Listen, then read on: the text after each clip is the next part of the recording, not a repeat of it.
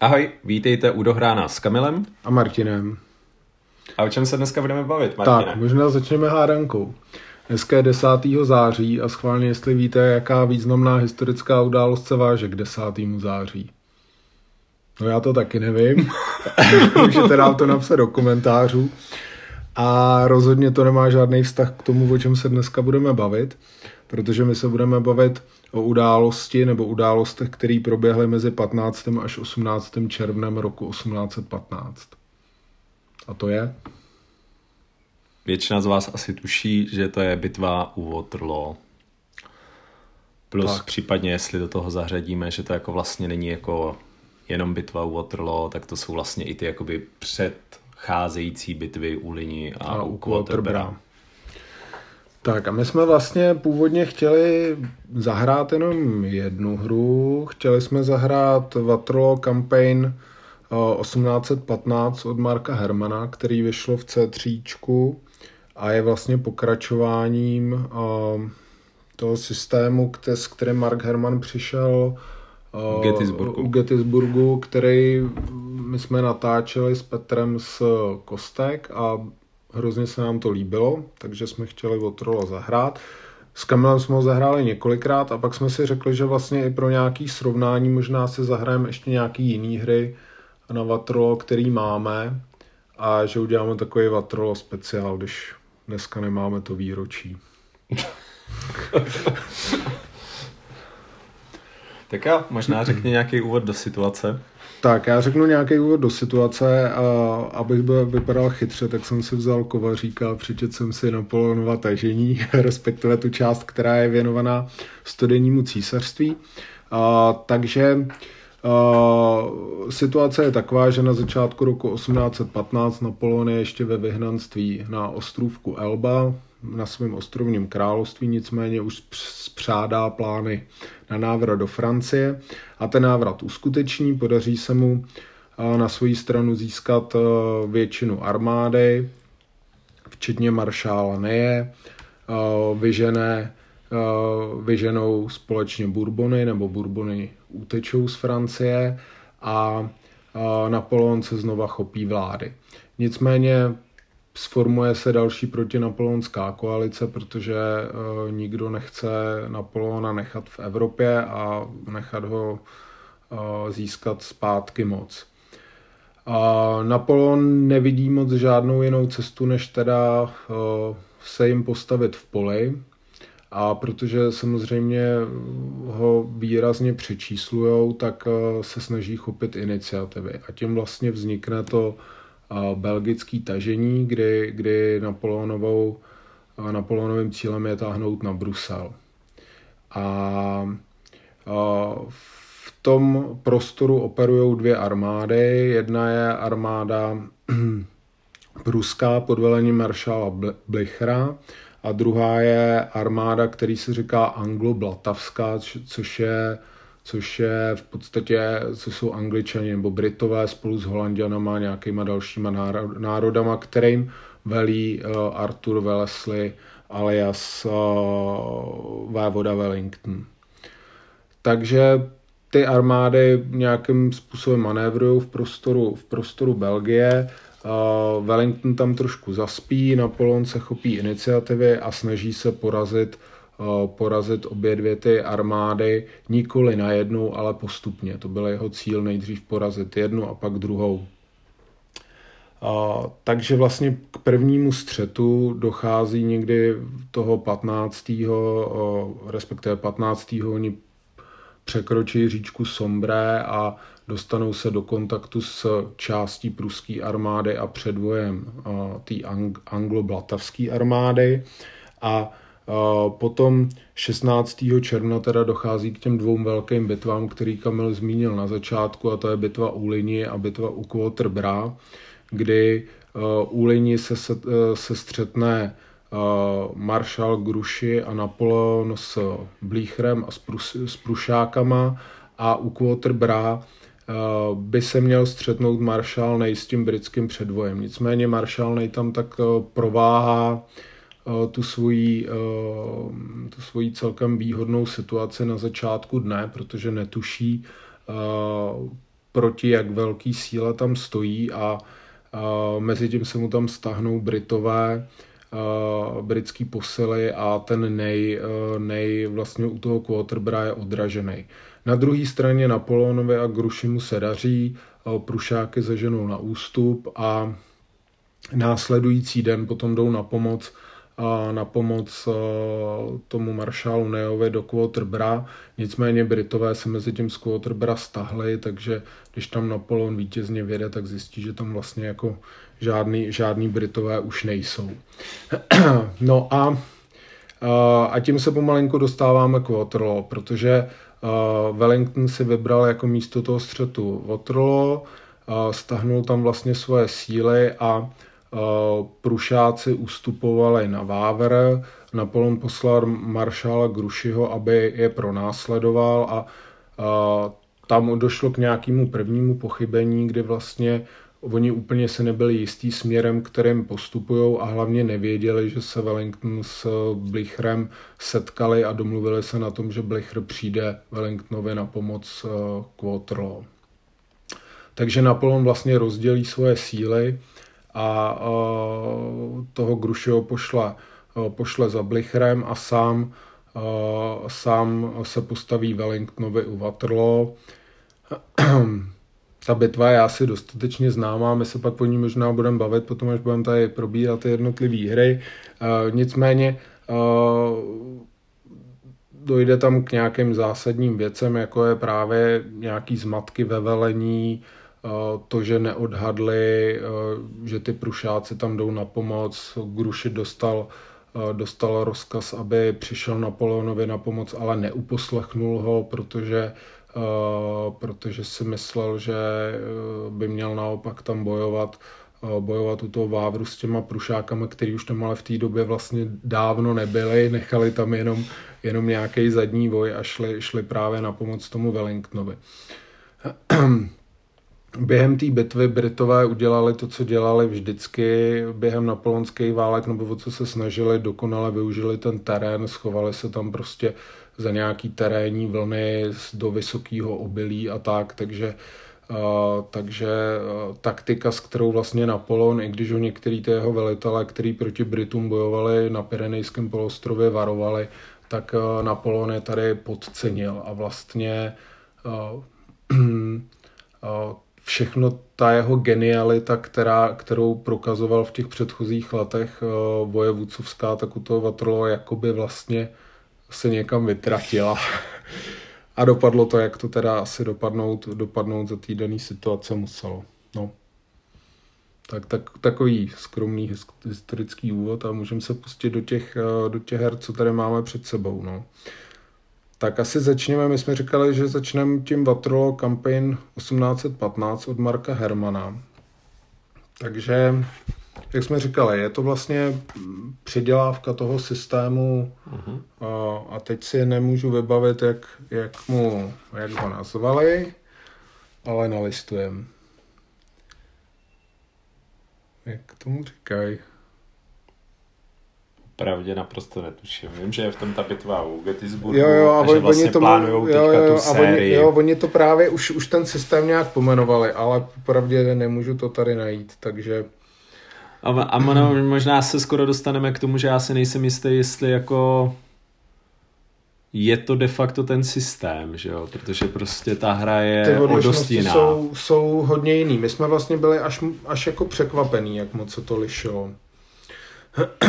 Protože uh, my jsme vlastně jako u toho u toho hmm, nemůžeš tomu Gettysburgu přijít? Nemůžu vůbec, no, ale já jsem to říkal, když jsme se o tom bavili, že ten Gettysburg není zrovna můj šálek kávy. Uh, my jsme u toho Gettysburgu byli nadšený z toho, jak vlastně malý to je celý a tady už vás jako zarazí, jak to celý najednou vypadá velký, to Waterloo.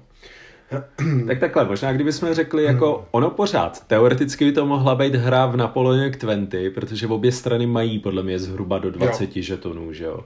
Počtem žetonů je to jako rozhodně malá hra. ale velikostí mapy je to naprosto obrovský, bych řekl. Jo, a ne jo. úplně fyzickou velikostí té mapy, ale spíš tím počtem těch hexů prostě. No, ale možná i fyzicky je to jedna z největších map, co jsme dlouho teď měli na stole. Pořád je to teda jako o, nazývaný nějakou málo komplexní wargamou hmm. a to asi, to asi, asi, to asi je pravda.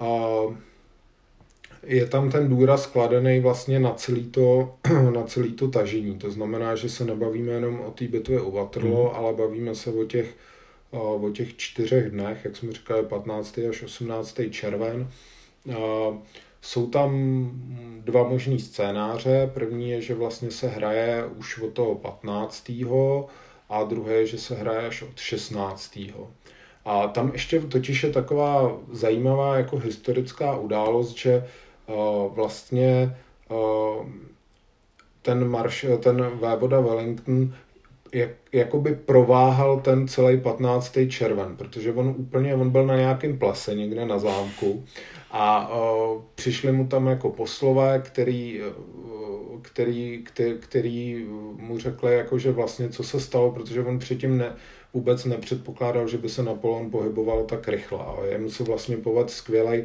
skvělej ten pochod, kterým se právě dostal přes tu říčku Sambre. A tam se traduje ta historka, že vlastně, když konečně teda jako Wellington uvěřil tomu, že Napoleon už je tam, kde je, tak, tak řekl, že ho převezl a že na něm získal dvacet čtyři hodin. A pak teda opustil ten ples a, a jel k vojsku. A, takže vlastně a, obecně ty hry na to Waterloo, i, i, i, ten, i tady to Waterloo Campaign, i to, co se budeme bavit dál, potom nějaký, můžeme rovnou říct, že Napoleonic dvacet, respektive Waterloo dvacet, a, tak nabízejí ty scénáře, a, který začínají jak v tom patnáctém červnu, tak v tom šestnáctém A, protože jakoby právě se říká, že ten patnáctý červen byl relativně zlomovej. On pak vlastně Napoleon tu, tu, tu výhodu trošku prováhal, nebo nejenom Napoleon, ale to už je jiný příběh. No. No tak já nevím, tak co dál, co dál k němu, řekněme, k Waterloo Campaign. Takže klasicky máme rozdělení teda na dvě strany, máme rozdělení na Francouze, máme rozdělení na tu protifrancouzskou koalici, která teda u Waterloo byla reprezentovaná tou angloblatavskou armádou a, a prušákama. Na tý herně ten základ, úplný, úplný základ je vlastně podobnej v tomu, nebo stejný jako v tom Gettysburgu, to znamená vlastně neustále se střídají tahy, aktivace, impulzy, impulzy ano. Vlastně, takže není tam nějaký jako časový, časový rámec, ten je daný jenom tím, že jed, jeden z těch hráčů už řekne, že dál nebude pokračovat a potom ten druhý může ještě nějakým způsobem, způsobem jakoby dohrát. Ono dokonce jakoby ten vlastně čas je takový jako hodně ohebnej v tom, že ty v podstatě můžeš furt hejbat tou jednou jednotkou, jo. Že jo? Prostě takže za určitých okolností ta jedna jednotka může v rámci toho jednoho tahu přeběhnout celou mapu, by se třeba dalo říct. Je to tak a vlastně i v praxi se to potom jako děje, že ty jednotky se pohybují poměrně rychle, jako až nezvykle rychle po té po té mapě. A, což je zase dáno tím strategickým pohybem, který když nejste v dosahu soupeře, tak prostě tak se, a teďka co tam je, že nesmíš vjet do toho zoje, že jo, prostě. Jo, jako, tam, tak... jsou, tam je vlastně každá jednotka, nebo každá jednotka, no možná rovnou řekněme, v čem se to liší, tady vlastně ta trošičku narostla ta složitost, protože kromě těch klasických jednotek, což jsou tady korpsy vlastně, aha. Tak vznikly ještě takzvaný detachmenty, což je nějaký speciální typ jednotky, který v tom Gettysburgu vlastně nenajdeme, nebo najdeme v jedné nějaký speciální jednotce nějakých střelců severských, severanských, pardon. A, a takže tady vlastně těch detachmentů máte poměrně hodně. A máme teda klasické jednotky, což jsou korpsy, které generují zone of control na jeden hex a zone of influence na dva hexy a potom detachmenty, které generují jenom zone of control. A vlastně to, jak říkal Kamil, tak ta jednotka se může pohybovat do, tak dlouho, dokud se nedostane do nějakých z těchto těch zón. Respektive v zone of influence jenom přepne do té z pohybový do bojový formace a, a v zone of control se potom zastaví definitivně. Jo. A já jsem i chtěl říct, že vlastně jakoby ty jednotky, když nejsou v žádný z těhle, tak můžou jít v podstatě dvojnásobnou rychlostí, což třeba kavalérie, která má běžně jako šest pohybových bodů, tak tady prostě ujede dvanáct hexů v rámci té jedné aktivace a ta pěší jednotka, tuším, že osm prostě jo. jich uběhne. Takže jako jsou velice mobilní. Tak. Na jednu stranu určitě, to je pravda, a na druhou stranu ale je tady ten koncept těch velitelů, což vlastně nejsou velitelé, ale symbolizuje to nějaký... Jako vůči směr, záměr, prostě záměr. To, kam posíláte ty svý jednotky. Tak a vy se vlastně vždycky můžete pohybovat buď, pokud jste mimo sféru toho toho velitele nebo toho, toho há kvé, tady je to, ale, ale opravdu to není jako, že by tam běhal jako Ney nebo Wellington po té mapě, je to spíš to, to kam oni cílejí ty svoje úmysly, jak Kamil říkal, tak vy se buď můžete pohybovat v rámci nějaký té operační sféry toho há kvé, anebo se musíte pohybovat k němu.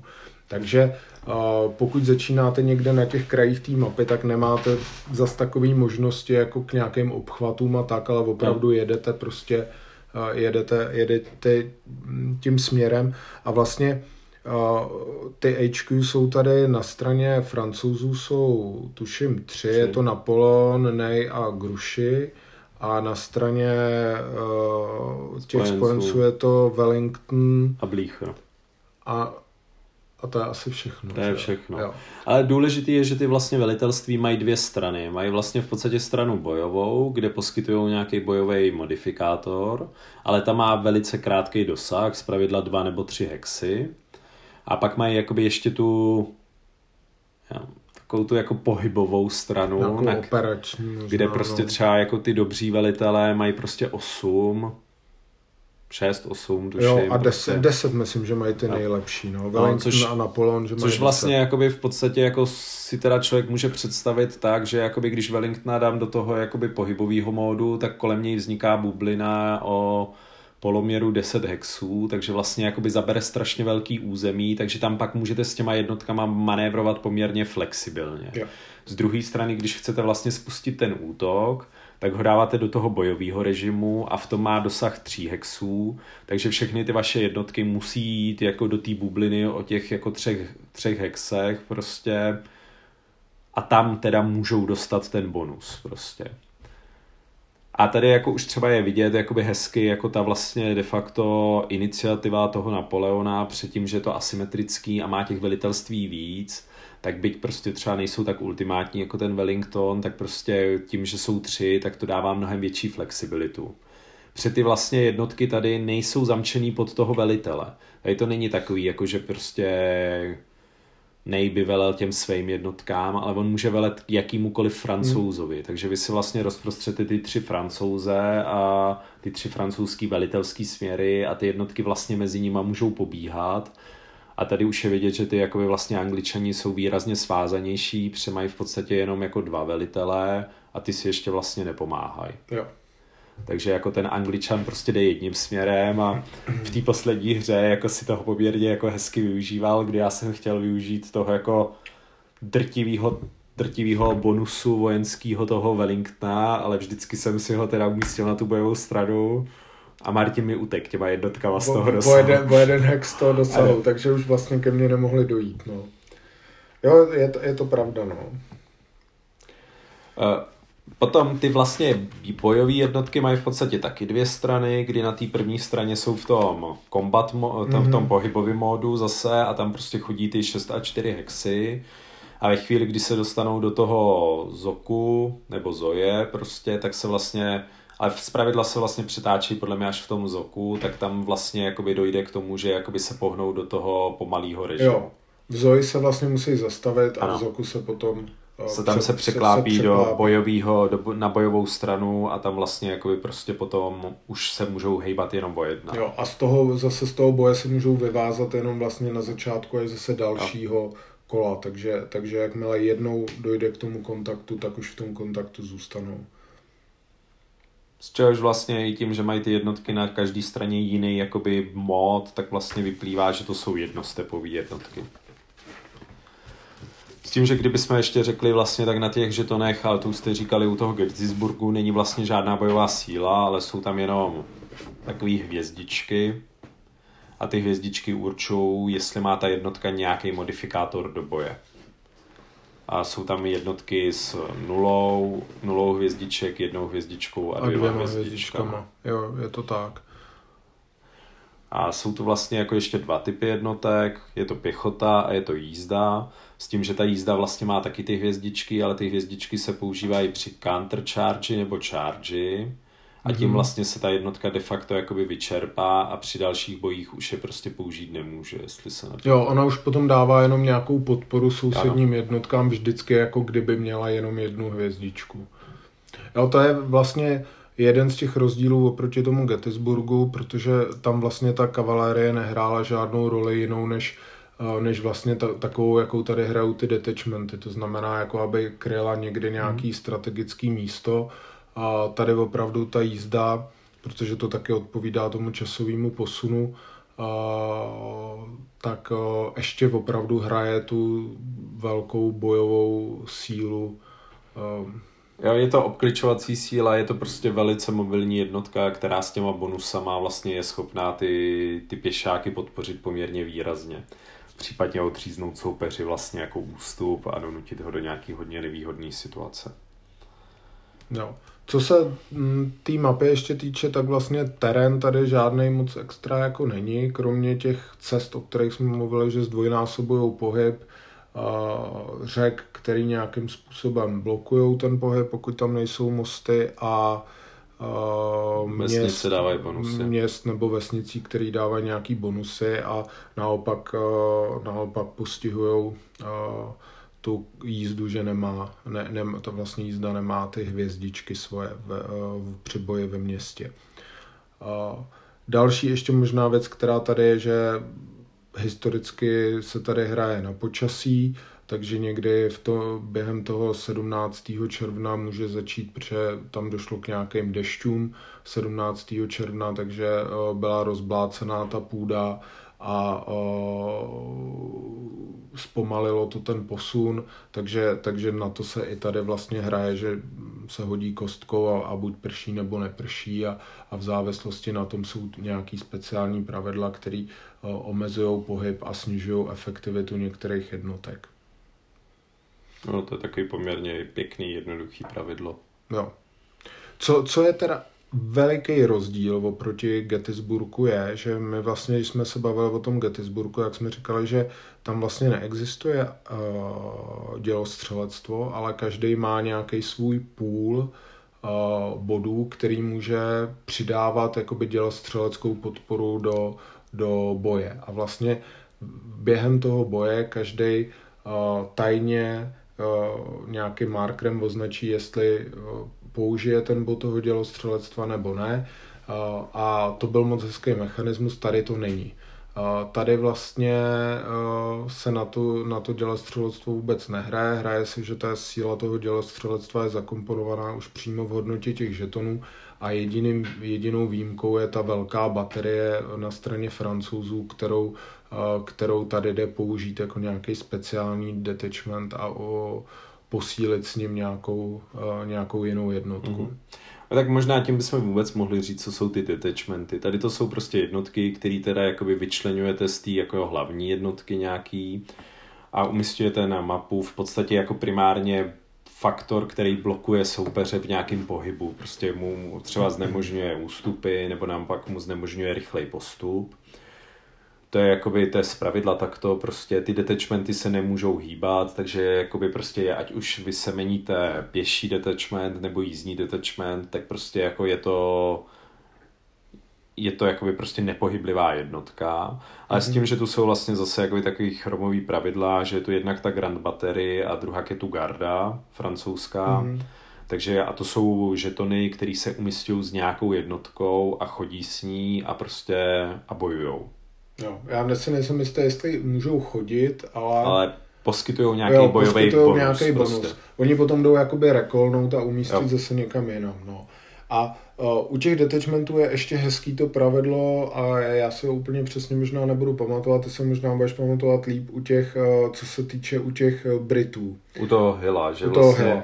Když máte větší množství vysemeněných detachmentů, tak prostě se vám vlastně snižuje ta síla toho Hillova druhýho sboru, protože vlastně jakoby většina těch jakoby těchto těch detachmentovaných jednotek prostě pocházela z něj. Takže vlastně máte tam dva žetony toho Hilla, jedna z nich je s jednou peckou, s tou jednou hvězdičkou a druhý je jakoby silnej se dvěma hvězdičkama. A podle toho, jestli máte umístěný větší množství těch, těch žetonů, tak se prostě automaticky ten Hill jakoby mění ten jeho žeton na té mapě buď prostě za ten slabší nebo za ten silnější. Tak. A komponenty jsme asi projeli. Hmm. Teďka možná můžeme teda si říct nějak jakoby, co se v té hře děje všechno. No. Jsem myslel, že bychom projeli tu sequence de facto, když to vezmu.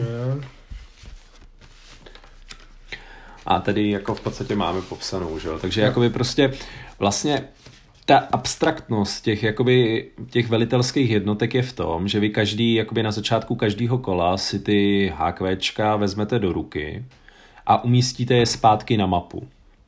A umístíte je přesně buď v tom bojovém režimu, nebo v tom režimu, který umožňuje těm jednotkám se volně pohybovat. A s tím, že jediný pravidla tam jsou, že ty velitelství nemůžou jít vlastně jakoby do těch, do těch zone of influence těch soupeřících jednotek. Mm. Takže vlastně vy jste limitovaný v tomhletom.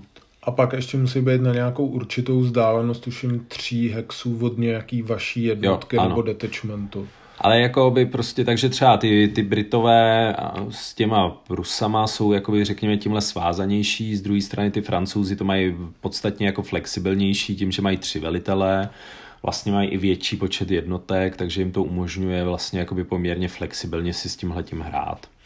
Pak v podstatě jakoby je tu nějaký, jakoby řekněme, svolávání jednotek, přesně jednotky, které se rozpadly v předchozím kole a nebyly jako nějak jako definitivně eliminovaný, tak se můžou prostě vrátit, mm. když to padne.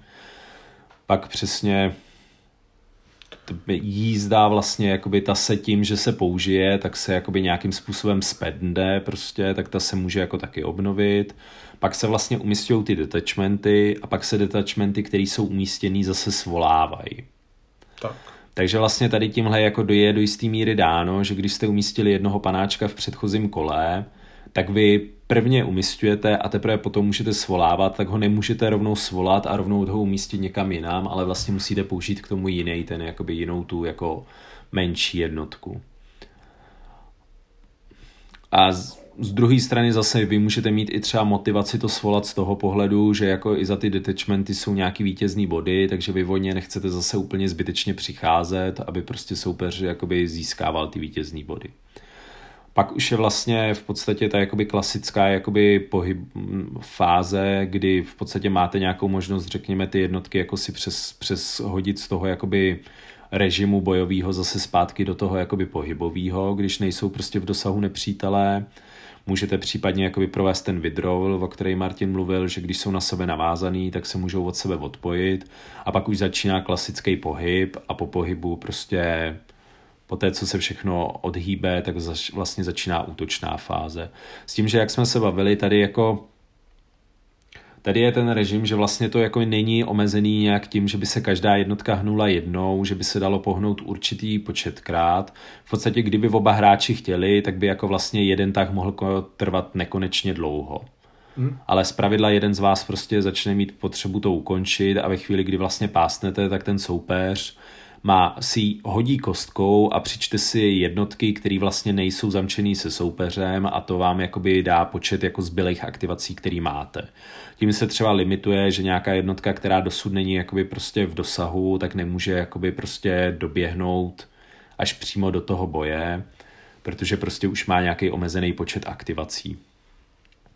A tímhle vlastně de facto stejným stylem jakoby funguje i ta bojová fáze. Prostě začnete jakoby vyvolávat na přeskáčku boje a pak zase ve chvíli, kdy... A vlastně v podstatě ani tady jako neplatí jako takový to klasický, každá jednotka může bojovat jednou, nebo každý hex může být napadený jednou. Tady prostě bojujete tak dlouho, dokud se to všechno nerozpadne a dokud to jeden z hráčů prostě neukončí. Jo, a zároveň nejsou povinný ty boje tady. A zároveň nejsou povinný. Takže to je jakoby vlastně...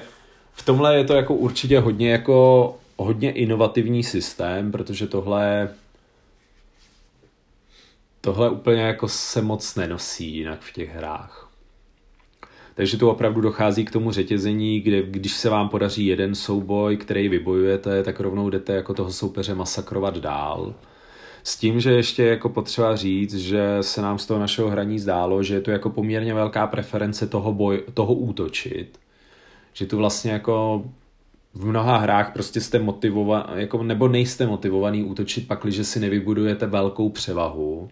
A tady mi vlastně přišlo, že to naopak bylo postavené tak, že v drtivé většině případů nedává smysl nezaútočit, když můžete. Mm. Pře- to spíš pro vás může mít pozitivní dopady než negativní. Jo. Tak. A... Vítězní podmínky možná ještě si řekněme. Jo. Vlastně primárně se hraje na, na nějaký vítězný body, který můžete získat jednak zničením těch jednotek nebo detachmentů, s tím, že některý jsou bodovaný víc než jiný, jako třeba ta, gardová, ta, ta garda. Kromě toho vlastního bodu, teda za ty zlikvidované, bodů za ty zlikvidované jednotky, tak další body může získat Francouz tím, že drží nějaký vlastně nevím, komunikační linie, které spojují ten vlastně jeho nástupní nástupní, nástupní body na té mapě s nějakýma klíčovejma bodama, který v podstatě odpovídají té cestě na ten Brusel, to znamená, že já to teď Halle, nevím Waterloo a Wavre, nebo Wavre. Wavre, no, asi. Naše francouzština není taková, jaká by měla být. Uh, takže, takže, uh, takže tak, no. Takže vlastně tam můžete nahrát nějaký speciální body, uh, pakliže prostě vlastně uh, Brit, uh, Brit nemá jednotky, nebo Prušák nemá jednotky, který by svým zokem uh, Tohleto, tuhletu cestu nějakým způsobem přerušovali, tak, tak vy za ní na konci hry zaskórujete. Jo, a tady je potřeba říct, že jakoby tohle je pro mě taková jako hodně abstraktní záležitost, protože tady se vlastně nějak jako nerozlišuje, kdo kontroluje jaký políčka. Ale tady je to fakt o tom, že když bude prostě mezi tím Francouzem a těma jeho nástupníma políčkama, prostě, což je kolem toho města Charleroi, prostě jako volná cesta, jakoby, nebo bude tam celá britská armáda, ale bude tam existovat jedna obskurní cestička, která prochází kolem nich, takže ji nekontrolujou, tak vlastně Francouz má tohle vítězně, tuhle vítěznou podmínku zaskórovanou. Hmm. Takže prostě vůbec to není o tom, jestli ty jeho jednotky jako jsou realisticky schopný tam dojít prostě, ale je to jako pouze o tom, že by to byl schopnej dělat. Takže jakoby pro mě je to spíš takový, jako to, když, když v některých hrách tracujete prostě supply, zásoby, tak tohle je podobný princip. Když prostě jste schopný jako od někať někam dojít, tak prostě je to jako v pohodě. A to, že tam mezi váma je soupeř, prostě tak jako vám nevadí do té doby, dokud je vedete aspoň jednou cestičkou prostě tu, tu zásob, to, jako to zásobování. Tak tohle je úplně ten samý princip. No vlastně je to takový jako trošku paradoxní, protože uh, pro toho Brita jako tomu zabráníte, bych řekl, no pro toho spojence, aby jsme nekřivdili Blücherovi, je poměrně, je poměrně jako složitý tomu zabránit, jo. Uh, protože ty body jsou daleko od sebe na té mapě, on má k dispozici jenom ty dvě velitelství, aby to nějakým způsobem jako vypohyboval, tak uh, to chce jako do toho upřít nějakou, uh, ně, ně, nějaký úsilí, no. nějaký úsilí. A uh, vlastně jako já tam trošičku jakoby v tom postrádám, v tom designu jakoby tu tu potřebu vlastně toho Napoleona tam jako nějakým způsobem no. jako tlačit. Toho, toho, co ty vlastně říkal, že tam prostě, když tam existuje někde nějaká obskurní cestička, ona ta mapa je poměrně veliká, takže ona tam skoro vždycky někde je, uh, tak, tak najednou Francouz má prostě zaručený vítězný body. Jo. A já si tady úplně nejsem jistý. Já vlastně i, i když vezmu, tak většina těch našich, našich bitev, nebo těch, těch her se vlastně odehrávala v úplně jiných částech té mapy, než, nebo respektive ne v úplně jiných částech, ale nikdy se nedostala až k tomu Waterloo, protože jsme se tloukli někde, někde úplně jinde. Většinou jsme končili někde u té Ligny, ani u Quatre Bras jsme jako... Párkrát jsme tam byli, jako ono v podstatě my jsme nikdy nepřišli přes tyhle ty úvodní jakoby prostě body jako někam dál, že jo. No. Ono takhle, já bych jako řekl, že tady je to takovej ten... takový ten jako design, který vás k něčemu nutí a to prostě, jak jsou tady nastavený ty vítězné podmínky, tak vlastně vás výrazně jakoby prostě nutí přesně tam vysemenit ty detachmenty, který to tam prostě pohlídají, že v podstatě ne tam jakoby, a právě jako tím třeba jako dosáhne toho, že vlastně si, si oslabíte ten Hillův sbor, protože vás vlastně jakoby budete mít vy, vysemeněný ty tři britský detachmenty.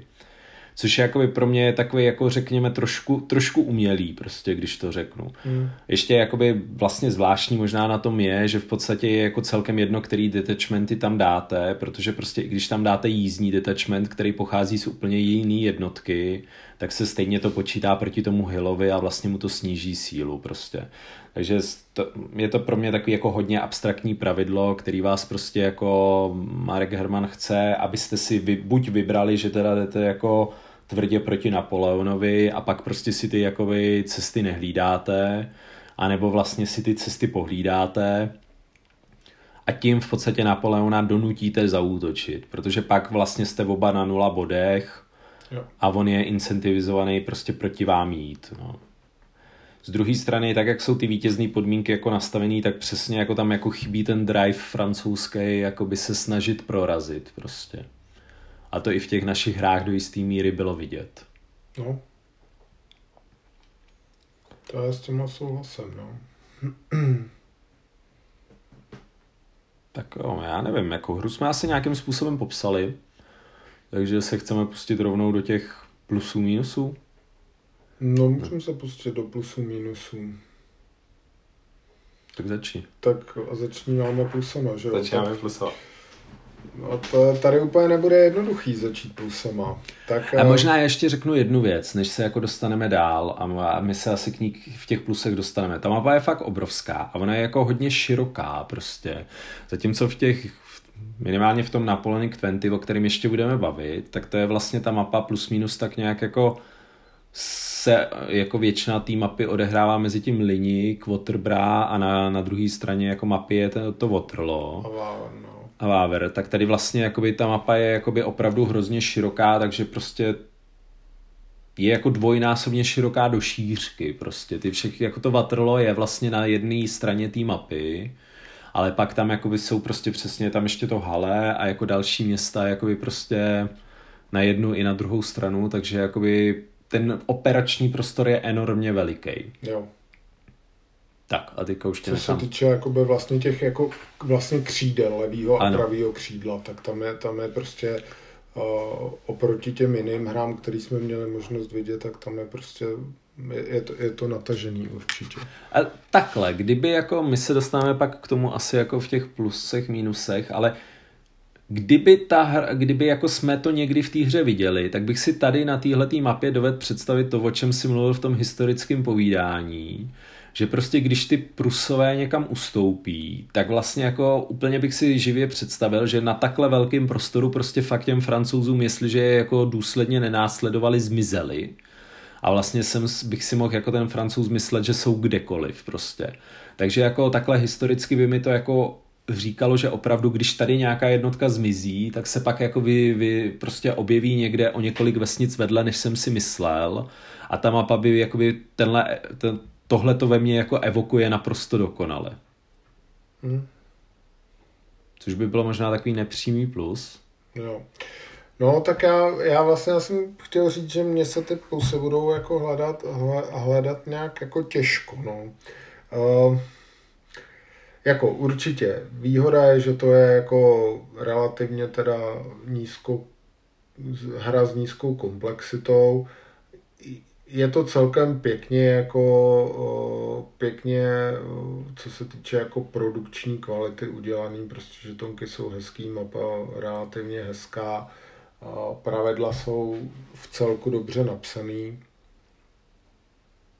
ale okay. Já nevím, nevím, moc mi nic nenapadá. Dobrá, tak já řeknu vlastně.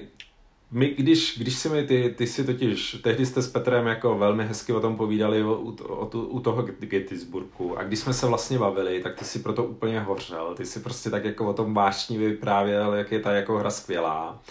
A já se přiznám, že vlastně mno, mnohý z toho, o čem jste tehdy mluvili, jako tady pořád vidím, jo, prostě vidím, že vlastně jako ten bojový systém je jako do jisté míry, bych možná řekl jako geniální, tím, že se tu jako nepočítají žádný odsy, jsou tu prostě ty hvězdičky, tím, že je jakoby poměrně hezky jako nadizajnovaný ten, jakoby ten podpůrný systém, kdy prostě, když ty dva sbory jako jdou do útoku, tak tam se vlastně jsou schopní domluvit a podporujou se a vlastně ten hlavní sbor jako teda počítá tu svoji hlavní sílu a ten druhý přidává nějakou plus jedničku. A třeba je hezký, že vlastně ta kavalérie, prostě jako ty kavalérie se taky přidávají, tak to je prostě takový pěkný. Z druhé strany, když třeba se bráníte, tak vlastně už se ty dva sbory, které stály vedle sebe, tak se jako prostě na té obraně nedomluvili, prostě, takže tam vlastně jako ta pří, pří, přístojící pěchota vedle vás vám vlastně nijak nepomáhá, zatímco ta kavalérie je prostě flexibilní, takže ta je jakoby pořád výhodou, jo, ta prostě ta jakoby do toho je schopná zasáhnout, takže to se stále počítá. Takže jako ten systém je jako v tomhletom elegantní hmm. prostě. Z druhé strany tady se i potvrzuje jako to, co jsem říkal, že vlastně jako když vedle sebe máte postavenou jako zeď, pě, zeď, zeď jednotek, takovou tu linii, tak vlastně v té obraně si vůbec nepomáhají, zatímco v tom útoku jsou enormně silný. Takže tímhle to jakoby tady vzniká podle mě to ten tlak na to útočení, který jakoby jo. Možná jako pro mě v některých ohledech je zvláštní. Takže ale jako tu jednoduchost toho bojového systému já tam vidím. Vlastně vidím tam i jako tu jako relativní flexibilitu toho pohybu těch jednotek. Líbí se mi to přetáčení těch jednotek, když prostě se dostanou do toho kontaktu s tím nepřítelem, tak prostě vystoupí z, tý jako z toho šiku, z té pochodové formace a prostě rozvinou se do nějaký té bojové linie. To prostě všechno tam jako stále je a je to jako velmi elegantní. Problémem je asi to ale, a to jsou jako ty všechny mínusy, o kterých teďka jako nejspíš začneme mluvit. Možná ještě jako se mi vlastně tady líbí jako ta, a teďka takhle zase, kdybych vzal čistě to tvý historický povídání, tak prostě ty jako Francouzi asi tak jako dokonale sladěný nebyli. Ale prostě když za ty Francouzi hrajete, tak zase jako jste prostě ohromně flexibilní. Máte ty tři velitele, mezi nimi ty jednotky přebíhají, prostě jsou schopní se jako vlastně jako dokonale domluvit, zatímco jako prostě za toho Wellingtona s tím Blücherem prostě hrajete jako výrazně jinou asymetrickou hru. Vy prostě za toho Wellingtona máte enormně jako silné jednotky, v podstatě všechno, jako by má prostě dvě pecky, ale vlastně jako to nejste schopní skoordinovat, respektive jako tomu samotnému Wellingtonovi prostě ty Francouzi utečou. A ten Blücher je relativně slabý prostě, takže Takže je to taková jako hodně jako zajímavá asymetrická hra. Z druhé strany asi zase to jako odpovídá tomu, že v podstatě vždycky, co jsem četl, tak jako Wellington byl silný v obraně, ale jakoby prostě něco vymyslet útočně, tak tam to třeba nebylo tak jako silný. Jo, prostě. Ona obecně vlastně to byla jako ta britská strategie v té době, že oni, oni přesně ideální pro ně bylo najít si nějakou výhodnou terénní terénní pozici, jako kde se skrejou. Přesně tohleto, že oni prostě se schovali do nějaký tý, do toho obilí za ty terénní, terénní vlny, vylákali tam prostě toho nepřítele, a když prostě k ním napochodoval, napochodovali ty šiky, tak prostě oni vstali na dvacet třicet metrů z toho obilí a, a pokropili je jako salvou z těch mušket. Takže oni měli opravdu dobře zmáknutou, přesně jak si o tom mluvil, tu obranou, obranou strategii, ale jako co se týče jako útoční efektivity, to vlastně jako nikdy, nikdy, no, nikdy to bez, to asi ani moje znalosti takový nejsou, ale určitě spíš dávali přednost to, tomuhle způsobu boje. No. A to ta hra poměrně jako hezky ukazuje, že jako když to jako vezmeme prostě jako tady, jako že ta koordinace do toho útoku mm. je prostě jako u té aliance jako výrazně, výrazně slabší. No, ale asi jsem se taky možná teďka vyčerpal, jestli tak, ještě něco nedodáš. Jo, jako ne, já jenom řeknu, že máš pravdu určitě s tím jako soubojovým systémem, že furt asi je dobrý a, a je, je dobrý, nebo je výhodnej, nebo nutí tě do toho útoku, tak jak ty se o tom mluvil.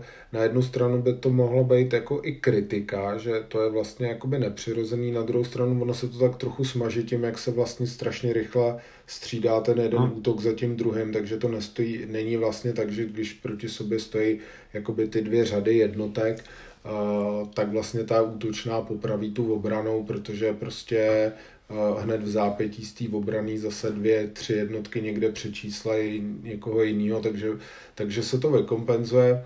Jo, jako je, je to hezký. Já jsem to vlastně asi nezmínil proto, protože prostě v tom Gettysburgu mi přišlo, že to fungovalo ještě líp, jo. Jo, a tak věřím, že jako s tou artilerií to ještě bylo jiný, že jo. Tady je to takový všechno jako dopočitatelnější, tak, řekněme. To, to prostě. asi, a, asi pro mě jako v tomhletom pohledu, a můžeme se přesunout k těm mínusům, vlastně jako tohle pro mě bylo jakoby trošičku zklamání, že to, to byla vždycky taková jako to, to, to, nahodit ten poker face a schovat si tam ten žetonek, jako jestli teda spennu ty zdroje nebo ne. A zároveň prostě ta práce s tím, protože víte, že máte omezenou tu, tu podporu, tak mně tohle se prostě líbilo a tady, tady, tady mi to chybí. A prostě uh, ten jeden žetonek té Grand Battery francouzský mi to prostě ne, ne, nevynahradí. No. To chápu. Uh, já když jako půjdu k těm mínusům, uh, já si prostě nejsem jistý, jestli ta velká mapa jako je dobrá. A ten, ten Gettysburg má vlastně poloviční, možná ještě menší tu mapu a přijde mi, že tam to fungovalo dobře a úplně tady proto jako nevidím, nevidím jiný možná důvod, než ten jakože, aby se nějak složitě stahovali ty Britové do toho, do nějakého toho místa, kde k tomu konfliktu dojde a ale to je jako celý, celý v podstatě jako efekt toho natažení na to, na to levý a pravý křídlo, hmm. protože uh, ten Napoleon tam nikdy nebude pochodovat, a, protože nemá vůbec tam důvod. důvod. A zároveň, uh, zároveň vlastně i tím, jak jsme se bavili, jak fungují ty velitelství, že vy musíte dát na tři od svý jednotky nebo toho detachmentu, tak vy tam vlastně ani to nemůžete nějak jako umístit, vy tam jako Francouz tam nedojede a, a, a proč by si tam Brit nechával nějaký detachment? On samozřejmě je částečně motivovaný držet ta, to Halle, Waterloo a Wavre, pokud se rozhodne pro tu defenzivní strategii. A jinak já tady prostě nevidím moc jako důvod pro to, proč by ta mapa měla být tak velká. Hmm.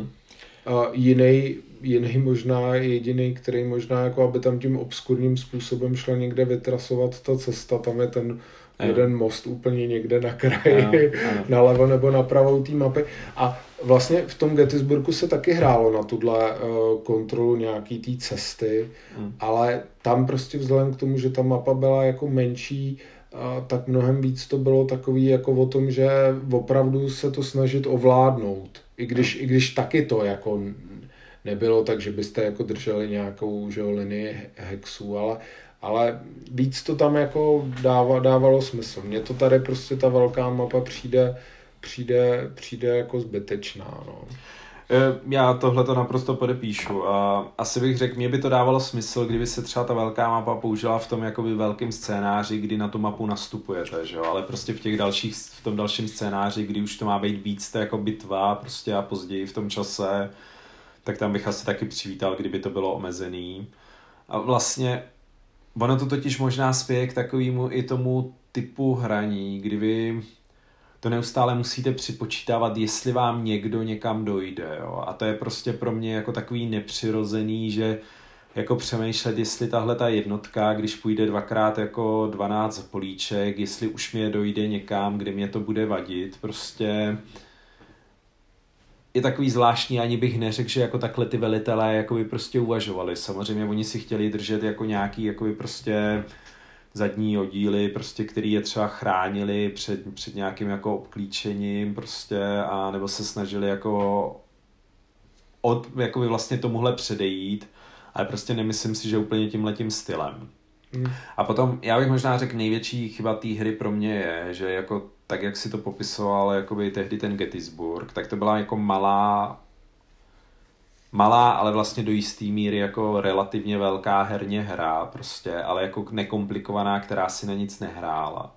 Já prostě tady mám jako takovej, takovej dojem, že prostě se z toho pokusil vytvořit něco většího, než to je, jo. A řekl bych, že prostě vlastně ty jako už to výrazně zkomplikoval těma detachmentama a teďka, když se tu začneme jako bavit o nějakých těch pravidlech těm detachmentům, tak prostě ty detachmenty nesmíte umisťovat do zoků ani zojů svých vlastně vlastních jednotek, jo. Takže prostě ty jednotky jako jsou detašovaný daleko i od svých vlastních jednotek, že nemůžete rychle zalepit díru nějakou tímhletím prostě způsobem, ale fakt to jsou nějaký formace, které mají držet nějaký jako opuštěný jako vesničky.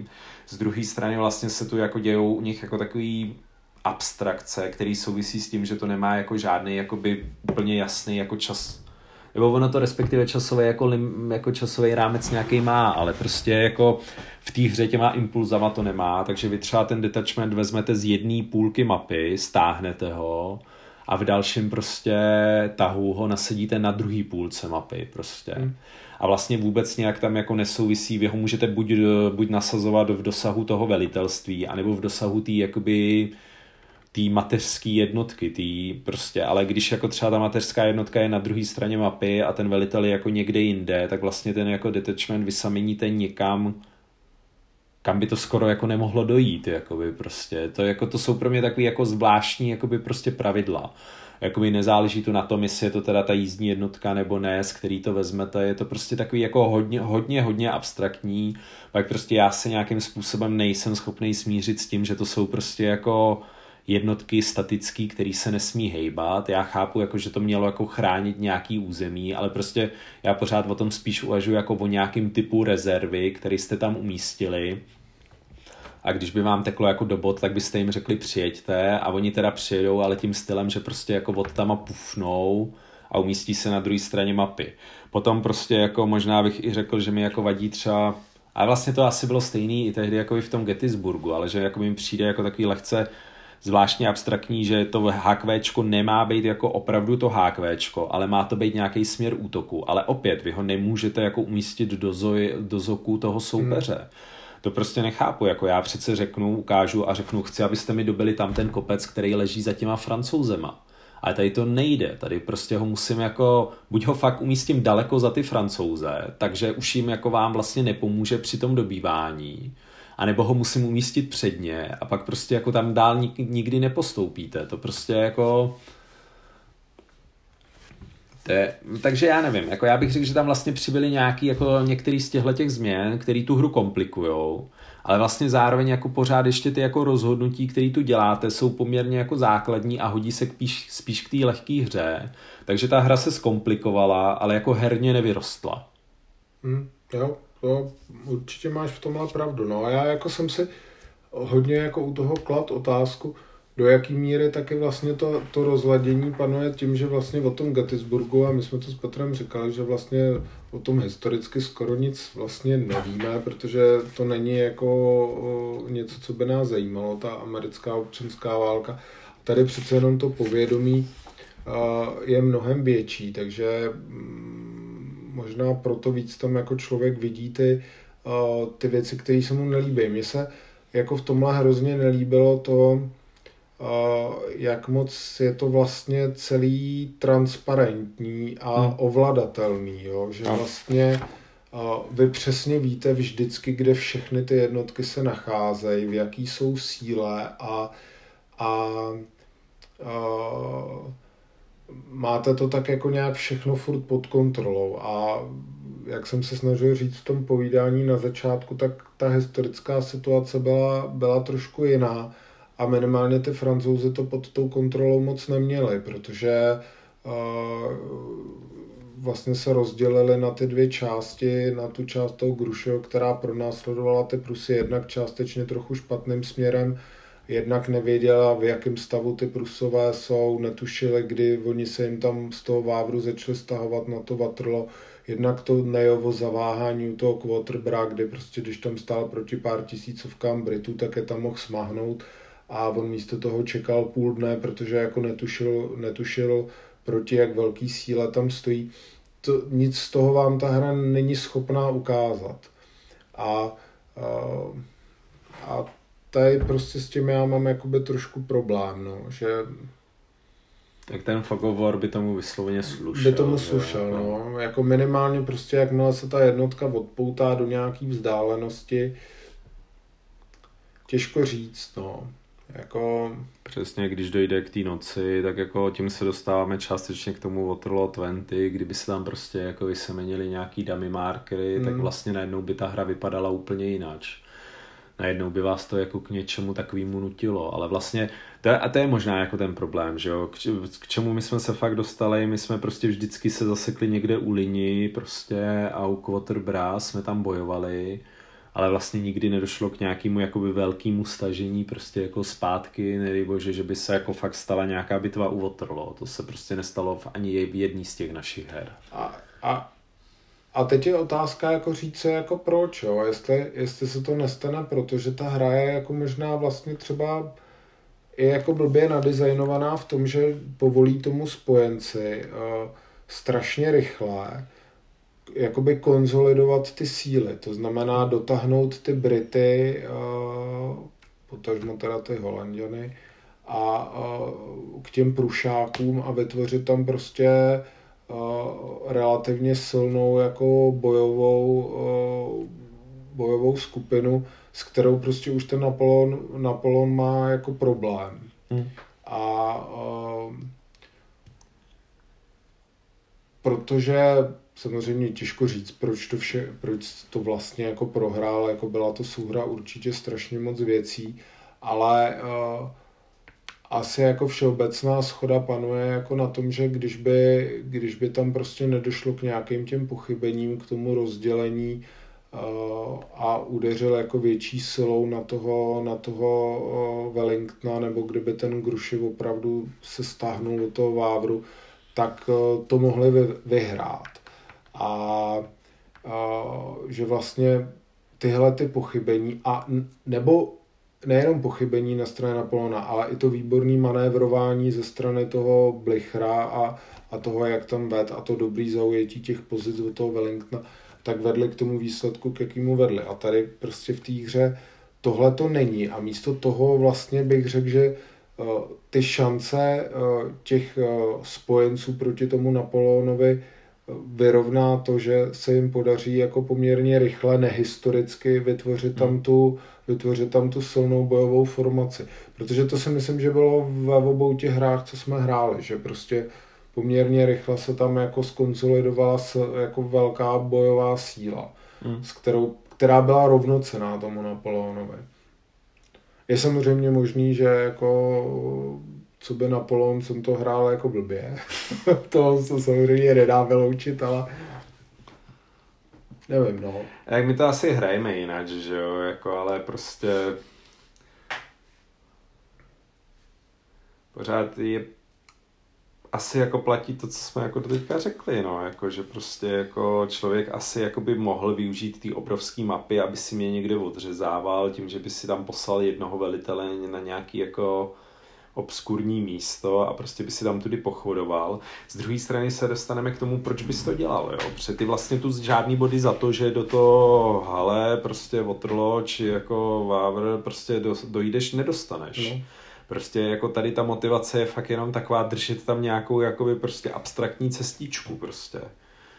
Tak jako vlastně z tohohle pohledu je to taky jako zvláštní, že jakoby tam teda, když bys mě odřízl jako fakt od těch mých výchozích pozic, tak vlastně jako to asi na mě nemá vůbec žádný negativní dopad. Obráceně na tebe taky ne prostě, takže je to jako o tom, aby se ty armády nějakým způsobem pobily. A vlastně na začátku je to jenom opravdu nastavený na to, a asi by mě to mělo jako limitovat, že teda jakoby prostě já, abych ti jako nedával těch jakoby prostě pět bodů, tak prostě jakoby naložím tu sílu, abych jako ty tři městečka jako zajistil těma jednotkama a tím vlastně ti dám tu motivaci teda jako jít směrem ke mně prostě. Hm? Takže možná jsem to nakonec hrál nehistoricky já, že, jo? Že jsem si nezajistil ty jako ústupové cesty nebo ty tvý cesty, kam chceš dojít a teprve pak se mohl jakoby vylíst. Ale vlastně i ta hra jako sama jakoby dává to omezení, že v těch prvních tazích jakoby prostě fra, ty Angličani nejsou schopní nic dělat. Je jim tam prostě znemožněno se hejbat třeba. No to je v tom dlouhém scénáři, v, to, v tom scénáři, co začíná toho patnáctého června, no. My jsme vlastně hráli oba, že jo, jak ten ano. Od toho šestnáctého, tak ten od toho patnáctého června. To máš pravdu, že tam jako jsou omezení nějaký daný. Paradoxně nám ještě přišlo, a, že vlastně ale... mezi těma scénářema my bychom do toho stavu nebyli schopní přirozeně dojít. Jo, jo, jo. A tam prostě... ještě se totiž ještě stalo jako takové jako průšvih, že vlastně toho patnáctého června, když hrajete ten dlouhý scénář, tak vlastně si házíte, kolik aktivací budete mít. A, a mě padly nějaký, já nevím, dvě jedničky nebo něco mm. v těch dvou kolech, takže já jsem vlastně vůbec nebyl schopnej nasadit, nasadit ani ty jednotky, které jsem měl jako nachystaný, ani mi nevěly na mapu. Jo? Takže, prostě ten takže, historický přechod té Sombry tentokrát neproběhl tak dobře. No, neproběh, neproběh. A Wellington no. mohl zůstat na plesu. Jo, je to pravda, no, že tomu nemohl nikdo vytýkat. Že? No, já nevím, no, prostě... Ne, prostě pravda je ta, že... Všechny ty hry byly takový jako rozpačitý a vlastně jsme jako přemýšleli, jestli je to ještě jako opravdu zábava nebo ne prostě. A vlastně já musím říct, že za sebe jako jsem z toho měl pocit, že bych si asi zpětně zahrál radši něco jiného a jako... No přiznejme si, hráli jsme to potom už jenom kvůli tomu, aby jsme vám o tom mohli povídat. Ano, trošku zdonucení. Uh, no je to tak. Já prostě... Můžeme se teda posunout možná k nějakému celkovému hodnocení. Jako pro mě to bylo obrovský zklamání. Možná proto, že jsem se na to strašně moc těšil. Potom jak, to, jak ten Gettysburg, kterým jsem konečně přišel na jméno, mi přišel skvělej. A trošku teďka si říkám, a už jsem to zmiňoval, že jestli teda vůbec ten Gettysburg tak skvělej je, nebo jestli je to tím, že o tom toho tak málo vím, že mi to prostě nevadilo. Ale furt si myslím, že prostě spousta těch věcí, které v tom Gettysburgu byla, anebo nebyla, a tady není nebo je, tak vlastně, že všechny ty změny tu hru zhoršily. Jo. Nevidím tady nic, co by, co by prostě znamenalo posun, posun ať už v nějaký jako kvalitě toho designu, tak v zábavnosti. Nic prostě. A to je, to je to, co bych já ještě chtěl říct. Jako když odhlídneme od nějaký historičnosti, nehistoričnosti, kterou třeba v některých těch ohledech nejsme schopní objektivně jako úplně zhodnotit, tak prostě ona to není moc zábavná hra. To je prostě ten problém pro mě. Že kdyby to byla fakt jako skvělá hra a člověk třeba si říkal OK, ale podle mě to mělo probíhat nějak jiná, nějak jináč, anebo bych očekával, že se ty jednotky chovají jináč, tak prostě... tak by si člověk řekl, je to jako aspoň dobrá hra prostě, ale, ale vlastně já tenhle jako pocit z toho prostě nemám. Hmm. No já taky ne. Z druhé strany, jako u mě to úplně jako nezabilo jako ten zájem, jako si třeba někdy vyzkoušet ten Gettysburg a prostě jako zahrát si ten prostě. A možná to bylo jako to největší neštěstí, že já jsem od toho očekával, že to bude ta jako příjemná, jakoby vlastně jako spíš kratší hra, což je ta poslední věc, že jako pokaždý jsme to hráli poměrně dlouho, že jo. Prostě to není malá hra, jako a pokaždý nám to jako zabralo kolem těch čtyř hodin prostě. A to a... jsme většinou končili někde v půlce, jako protože jsme se vytloukli, jo. Nebo ty jsi mě vytlouk prostě takovým způsobem, že jsme si řekli, že buď je konec, nebo že už nemá smysl dál pokračovat, ale jako a. co se týče jako time tracku, tak jsme končili někdy šestnáctého Jako... června. Ne, já myslím, že sedmnáctého určitě, ale jako... No. Ale jasně, jakoby prostě ještě by to jako mohlo být relativně dlouhý, kdyby jsme prostě tam jako nějak nějak jako kolem sebe začali jako pochodovat zvlášť. A porovnání prostě. Ten Gettysburg si myslím, že jsme měli dohranej hodinka a půl, dvě hodinky, jo. Když jsme ho hráli. Takže prostě ta hra ve všech ohledech narostla, vlastně to jakoby není to to, jako, co třeba byl ten Gettysburg, prostě z tohohle pohledu. No. No tak já asi taky nemám, co bych dodal, prostě mě to taky jako zklamalo, taky jsem se na to těšil, tím jak si povídal o tom Gettysburgu, ale říkal jsem si, tohle je aspoň téma, který mě nějak jako zajímá, zatímco ten Gettysburg přece ta americká civilní válka prostě pro mě není jako extra zajímavý téma, ale spíš jako by prostě to bylo zklamání teda. No a zklamání to je jako z toho pohledu, že vlastně my jsme říkali jako Mar- Mark Herman je zpátky a teď si úplně nejsem jistý, jestli je úplně zpátky. To je prostě, je to těžký, no. Jo, tak jsou tam jako některé hry, které jeho považuji za legendární, ale je tam spousta, který vlastně jako mě dost minuly prostě. No. No tak jo, no, takže... Takže druhá hra. Takže zcela odlišné, odlišné pocity.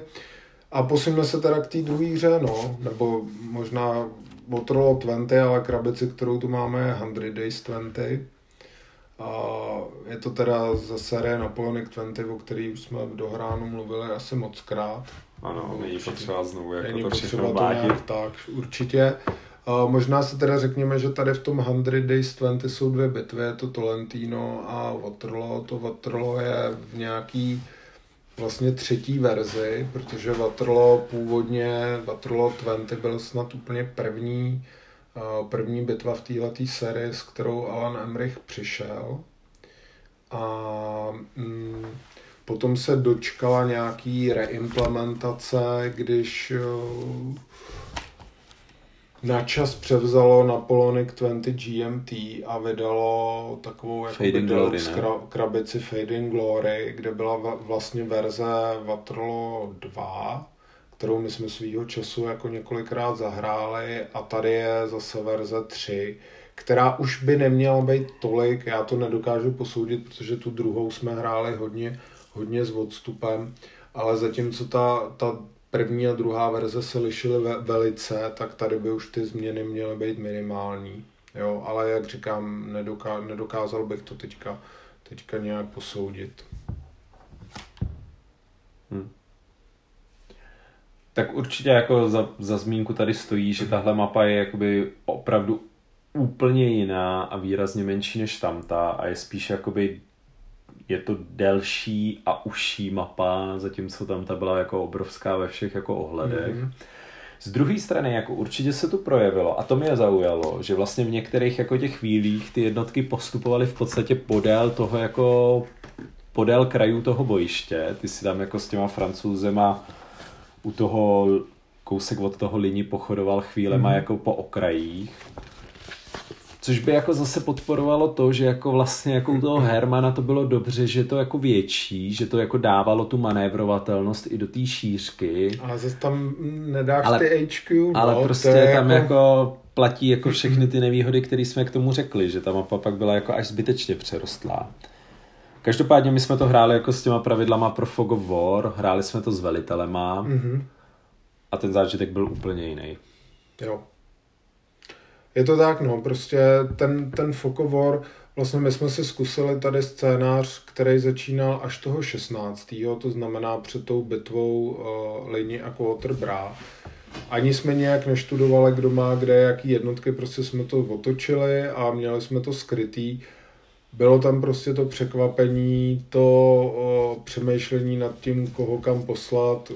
Rovnou řeknu, že jsem to udělal blbě, ale, ale, ale jo, ten zážitek prostě byl jiný. A ten, ten Fokovor tomu, tomu opravdu jako slušel. To nepochybně, tomu, nepochybně tomu prospívá a dovedu si zase představit, že to, co ty si popisoval, tak ty si nevěděl, kde, kde co mám.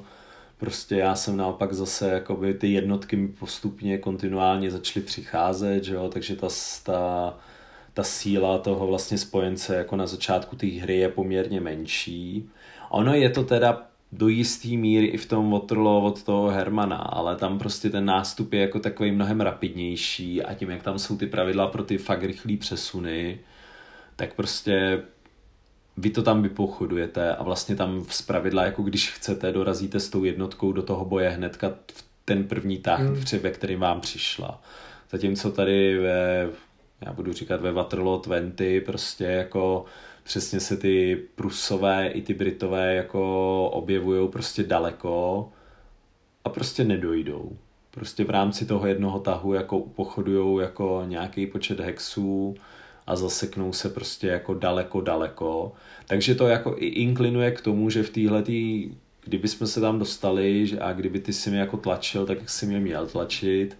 Takže já bych byl nucený ustupovat, protože na té mapě tou bojovou sílu nemám. A pak to jako přirozeně dojde k tomu, že postupně se jako někde kousek od toho Waterloo prostě jako šikuju a můžeme se tam potkat v té bitvě. Jo, a i proto, protože ti to tam poskytuje poměrně výhodné podmínky, ten terén, hmm. který zas v tolik v tom, když se vrátíme jako k tomu Waterloo osmnáct set patnáct, tak vlastně tam tak velkou jako roli nehraje. Tady, tady ta role toho terénu i z pohledu tý manévr, ma, toho manévrování bych řekl, že je mnohem, mnohem větší. A já když si vzpomenu na ty, na ty vlastně hry uh, předchozí, kdy, jak jsem říkal, jsme hráli tu druhou, druhou, ve, druhou edici, uh, tak tam opravdu některé ty hry končily jako u toho Waterloo, že jsme se do toho jako herně dostali. Hmm. Uh, což prostě je výhoda, pokud ten design vlastně vás nějak nenutí, ale ale jako dostanete se do nějaký historické situace, samozřejmě ne, vždycky se to odehrávalo stejně, taky, a, taky už se stalo, že jako a, Wellington zařval jako hnedka, hnedka jako u, u Quatre Bras a už se, už se jako už se v podstatě ne, nebylo o čem, ale, ale, ale jako, be, jako směřovalo to k nějakým prostě k nějakému historickému postavení, takže Takže ta mapa, to na designování tady bych řekl, že je jako výrazně víc ku prospěchu, nebo víc vás směřuje k té historičnosti. Jo, možná já bych ještě i vlastně řekl, že v podstatě tak, jak je nadizajnovaná ta mapa v těch Waterloo Campaigns, tak tam vlastně to Waterloo je opravdu jakoby úplně okrajový políčko té mapy, takže tam vlastně ani ty, jako ta pitva, jako v té oblasti bych skoro řekl, že jako nemůže být jako svedená, protože když už byste se tam jako s tím Britem dostali, tak to jako znamená, že jste prostě opravdu jako vymazaný a vytlačený z mapy prostě hmm. na její úplnej okraj. Prostě zatímco tady vám to ještě pořádává nějakou manévrova, manévrovací prostor pro to ještě někam ustoupit a tak dál a tak dál. Každopádně jakoby Fog of War tomu definitivně prospívá. Stejně jakoby prostě v těch kampaních od Marka Hermana je tu počasí, jsou tu jako dvě varianty, jedna z nich je historický počasí, druhá z nich je nějaký jakoby prostě proměnlivý počasí. Jo, tam se hraje vlastně na nějakou tu kartu toho počasí, kterou no. vlastně tady v tom Napoleonic dvacet máte klasicky ten balíček těch event karet, který na začátku si lížete, takže vy buď si rozhodnete hrát, jak jsi říkal, historickou variantu, anebo si dáte tu kartu toho počasí no. do toho balíčku a hrajete nějaký random. Jako to random počasí u toho Hermana nevadilo, to bylo jako poměrně dobrý, že se hází, jestli teda bude nebo nebude prostě jako pršet. Z druhé strany vlastně jsem si uvědomil, že mi tam výrazně ty eventy chybí, že prostě mm. ta hra jako i tímhle je taková ploší, že se tam vlastně neděje nic jako překvapivého a opravdu jako je to až taková šachistická partie, kde prostě všechno vidíte a teďka počítáte, kdo kam dojde prostě a když já se pohnu sem, tak mu zamknu tyhle jednotky, ale zamkne mi on nějaký jiný prostě pro mě nepříjemným způsobem. Mm.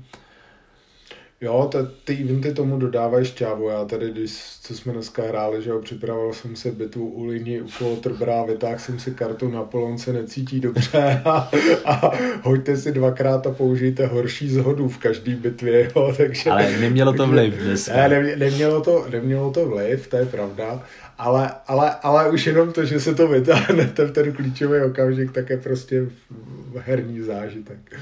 No je, jo, dodá, dodává to tomu tu šťávu, no. Jinak produkčně to prostě taky, je to krásně udělaný, to, to teďka to je poslední, bohužel vlastně oni už je teďka nevy, nevydávají, že jo, Victory Point Games, protože... Jo, jo, protože vlastně to koupila, teďka nevím, kdo to koupil, ale ten v podstatě měl zájem jenom o ty solitérní hry a ty no. hry toho jinýho, a teďka já nevím, jo, podle mě přišli k D G, k Decision jo. Games. Jo. A ta budoucnost byla taková nejistá, nevím teďka, jak to je, ale každopádně tyhle ty poslední jako krabice, který, který jako během posledních cirka, nevím, prostě čtyř, pěti let možná jako šly, tak, tak prostě kvalita byla vysoká, prostě laserem řezaný jako krásný, že to nevysoký, k tomu vtipně jako k tomu dávali, dávali jako ubrousek, abyste si je otřeli, že? Protože byly, byly spálený ty hrany, ale, ale prostě krásný mapy, všechno jako... Je to pěkný, jako řekl bych i prostě ta kavalérie tu dělá to, co má, že jo, jsou to ty průzkumníci, přesně hmm. když to hrajete v té variantě s tím Fog of War, tak prozkoumávají ty jednotky kolem, vy se na ně můžete podívat, můžete si rozmyslet, jak dále jakoby to povedete, prostě ty útoky. Zatímco v tom Hermanovi to byla jako taková de facto jako rychlá bojová jednotka jako každá hmm. jiná prostě. Jo. A, a to je hezký, to co jsi řekl, že vlastně vy, vy nějakým způsobem dostanete ty jednotky do kontaktu a teď oni jsou všechny skrytý, vy máte, od, odkryjete tu kavalérii, tím pádem odkryjete ty jednotky, který, na který ona jakoby vidí, s kterýma sousedí a vám už to nepomůže z toho pohledu, protože vy už jste se do nějakého kontaktu dostali, ale pomůže vám to v tom, že se můžete rozhodnout, který vaše jednotky budou třeba útočit na který a jakou silou a tak. Takže je to hezky vybalancovaný, že jako uh, stejně trošku hrajete furt na tu nejistotu, a, ale, ale zároveň ta výhoda prostě při, přijde tam s tou kavalérií určitě je, no, nebo samozřejmě hodně se to liší i v tom bojovém systému, jako je to teda ten differential, já úplně nejsem jeho příznivcem, z druhé strany jakoby spíš jsem chtěl promluvit o tom, že tady jsou vlastně ty povinný útoky, takže to, jo. že vás soupeř naváže, tak i když vás není schopný rozložit v tom svém tahu, tak pak, když má ty jako jednotky obecně silnější, tak on ví, že se vlastně o něj rozklížíte sami při tom jako vašem protiútoku. Pokud ho nebudete schopný nějak jako výrazně posílit, prostě přeorganizovat to, nebo ty jednotky nějakým způsobem jako vyvázat, což je jako by prostě hrozně pěkný. Já vlastně jako i na tuhle tu dobu, na ty prostě muškety, bodáky, prostě tyhle, tohleto období mám vlastně ty systémy, jako kde se ty jednotky do sebe vážou prostě rád. Protože tady se nebavíme opravdu o tom, že by na sebe stříleli jako na nějaký enormní vzdálenosti a vlastně do toho kontaktu nepřišli, ale oni se prostě do toho kontaktu dostali a v tom kontaktu se zamkli. No, protože to bylo na pár desítek metrů, přesně jak jsme se bavili, ona ta mušketa jako moc dál jako nedostřelila a, a puškama byly vyzbrojeny jenom nějaký speciální, že jo, ty střelecký hmm. oddíly Britů jako a... Takže to jako i vlastně dávalo jako smysl prostě jako velice. Takže to mám rád a byť samozřejmě platí jako pořád do jistý míry mý výhrady, který jsem tehdy říkal v, Dapu, v podcastu o Napoleonic dvacet. Není to rozhodně můj nejoblíbenější systém, ale kdyby jsme už jako přešli jako do toho hodnocení, tak tady vlastně jako mně přišlo, že jakoby jsme se prostě, to co vlastně říká vždycky jakoby Marvin, Petr prostě, tak on říká, že tady vás to jako nutí tak nějak víc se chovat a přemýšlet jako ten velitel, snažíte se ty jednotky navzájem podporovat, snažíte se nějak reálně stahovat, prostě vysunovat tu kavalérii tak, aby představovala hrozbu, případně aby byli ty skauti, zatímco prostě v té té hře od Hermana já jsem měl jako takový pocit, že spíš fakt jako šachisticky propočítávám jako vzdálenosti pohybů, kam která jednotka dojde a co to jako pro mě může znamenat ať už teď nebo v dalším impulzu A takhle to jako prostě já necítím, že by jako se oni na to tehdy dívali. Jo.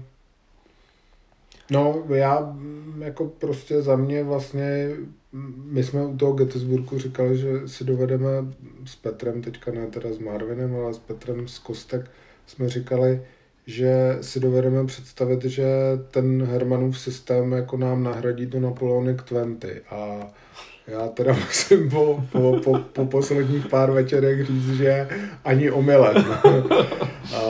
Že jako poměrně rychle jsme vystřízlivěli, no. Že, že prostě, jak, jak jsem to říkal předtím, všechny ty změny, které se tam udály, podle mě byly jako spíš k neprospěchu věci.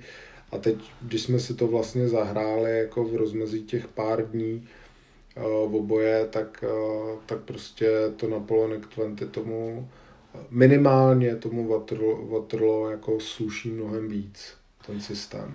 Teďka je třeba otázka, jak se bude vyvíjet ten jako více pak těch her jako z toho, z té civilní války, jestli to vlastně bude blíž tomu Gettysburgu, nebo to třeba bude blíž hmm. tomu Waterloo prostě. A to já netuším. No, no prostě. To já taky ne, no. Furt jako věřím tomu, že pokud se bude držet zpátky jakoby v, v tom, jak, by, jak bylo pojatý, pojatý ten Gettysburg, že by to mohlo být dobrý, ale ale jako no jako tady exkurze do Napoleonic dvacet byla výrazně zábavnější. Byla, každopádně. Dohráli jsme to mnohem rychleji. No. I tím, že jsme to dohráli. No. Sice jsme skončili taky někde u kousek od lidí, jo, ale při tentokrát se Napoleonovi výrazně nedařilo. A přece se Napoleon necítil dobře. A musím ale říct, že vlastně většinu práce odvedli Prusové. Jo. No. A podařilo se nám zastavit jako zastavit císaře poměrně brzo a poslali jsme ho tam, kam patří. Na svatou Helenu. Ano. Tak jo, a my jsme ale nezůstali u Napoleonic dvacet. Protože v podstatě pak jsme zahráli, jelikož jsme se ani v jedný z těchto her nedostali k bitvě u Waterloo, tak jsme si opravdu zahráli Waterloo. A to v systému, který je z těchto tří rozhodně nejstrategičtější, že jo? Ne, dělám si srandu. Ale je... Hráli jsme hru V osmnáct patnáct, což ty, kteří z vás ví, tak je to vlastně taková úplně pidi hra od Up Games, což je finský vydavatelství, jestli se nepletu. A je to v podstatě hra, ve které máte malou mapu zhruba o velikosti dvou čtvrtek. Mm-hmm. Máte na ní dřevěný čtverečky, těch dřevěných čtverečků je tady v té hře zhruba čtyřicet, bych řekl odhadem.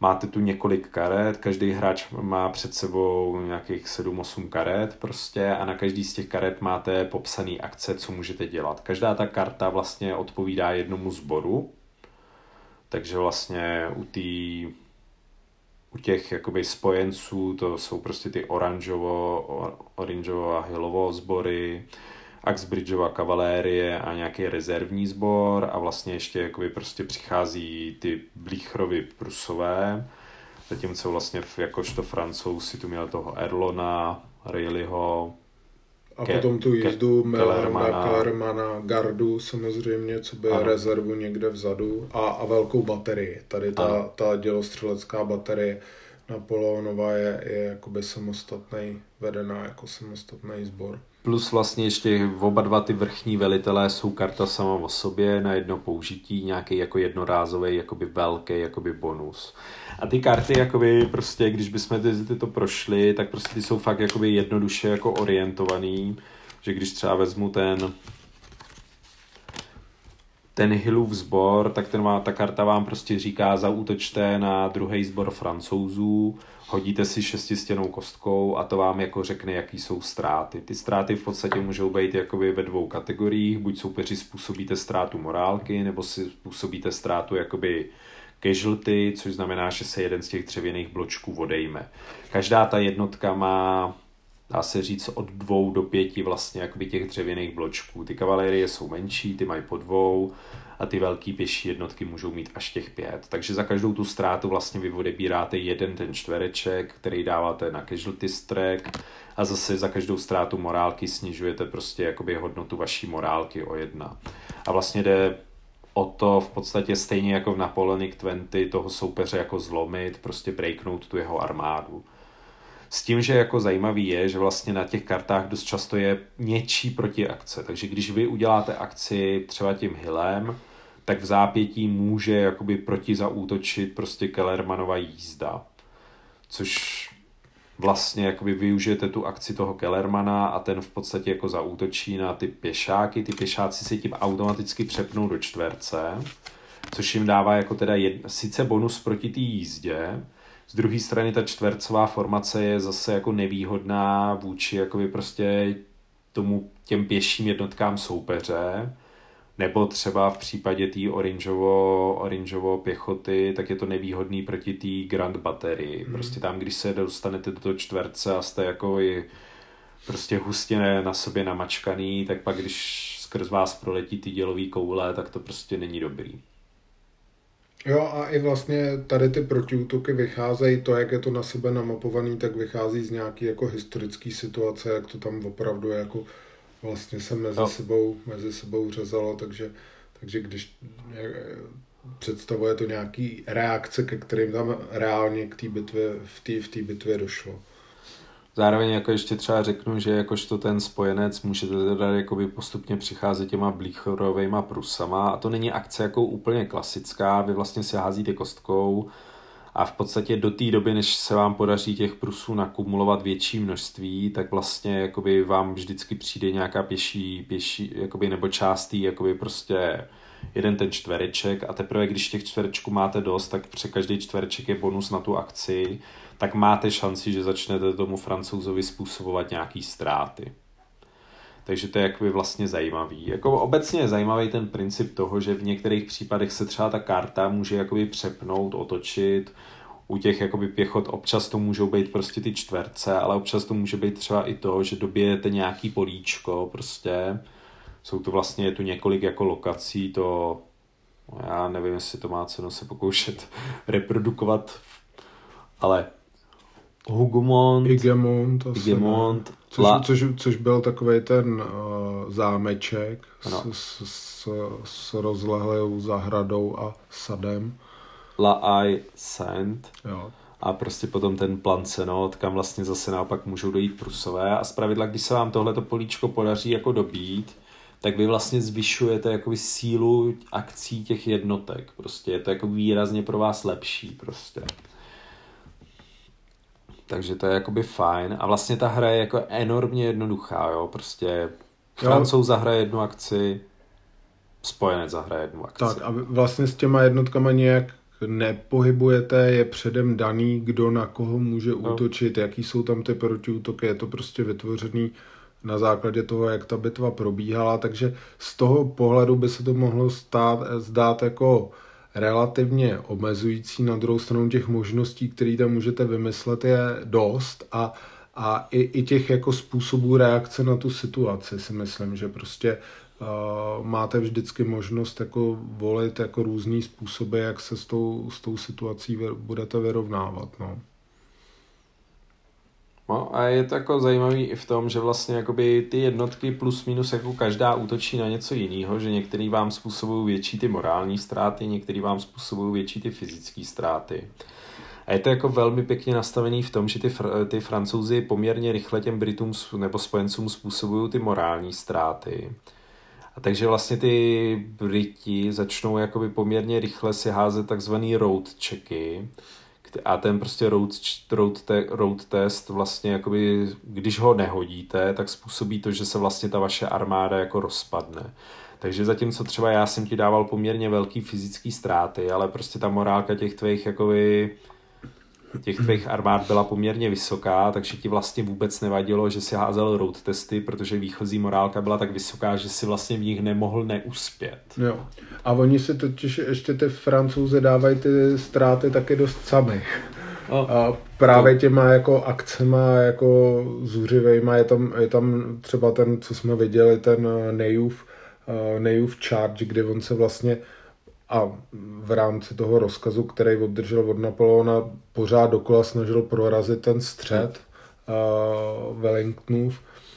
Uh, a až tak sebevražedně tou jízdou prostě útočil, jo, jo. Takže tady, když se vám to stane, tak vlastně ta jednotka se přepne a vy musíte neustále útočit tou jízdou, dokud ta jízda se nesklidní nebo dokud prostě nezemře. Jo, on pak, když přišel o iks té koně, tak útočil i s pěchotou pěšky, takže, takže opravdu se snažil do poslední chvíle jako prolomit a, a to, to, to, to prostě ta karta hezky, hezky simuluje, no. A co je jako rozhodně velký plus, prostě ona je to jako pidi hra, takže to prostě máte za nějakých patnáct dvacet minut, to máte prostě jako odehraný, takže jsme to rovnou ještě otočili, zahráli si to zase znovu. A bylo to úplně jiný. A bylo to úplně jiný, ano.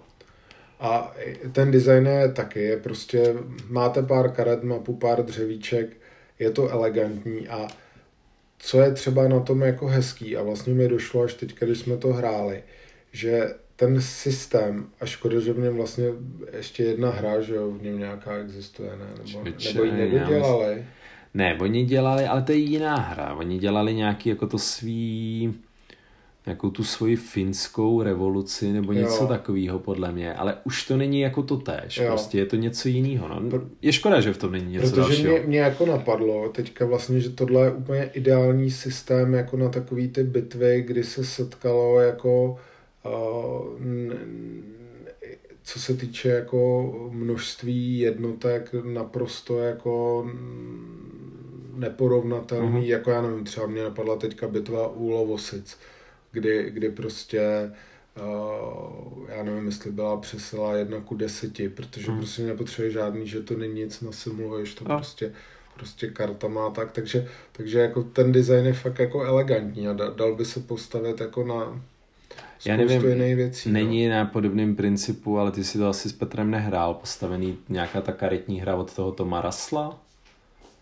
Jako, já myslím, že on má něco takového, jako že tam, jako zase tam naopak už není tahle mapička, jako tam si myslím, že jsou jenom jako karty a prostě nějaký jako čtverečky, jo. ale nevím. Já jsem to nestudoval, takže... Já jako zase to ta popravě... mapa tomu dodává prostě jako...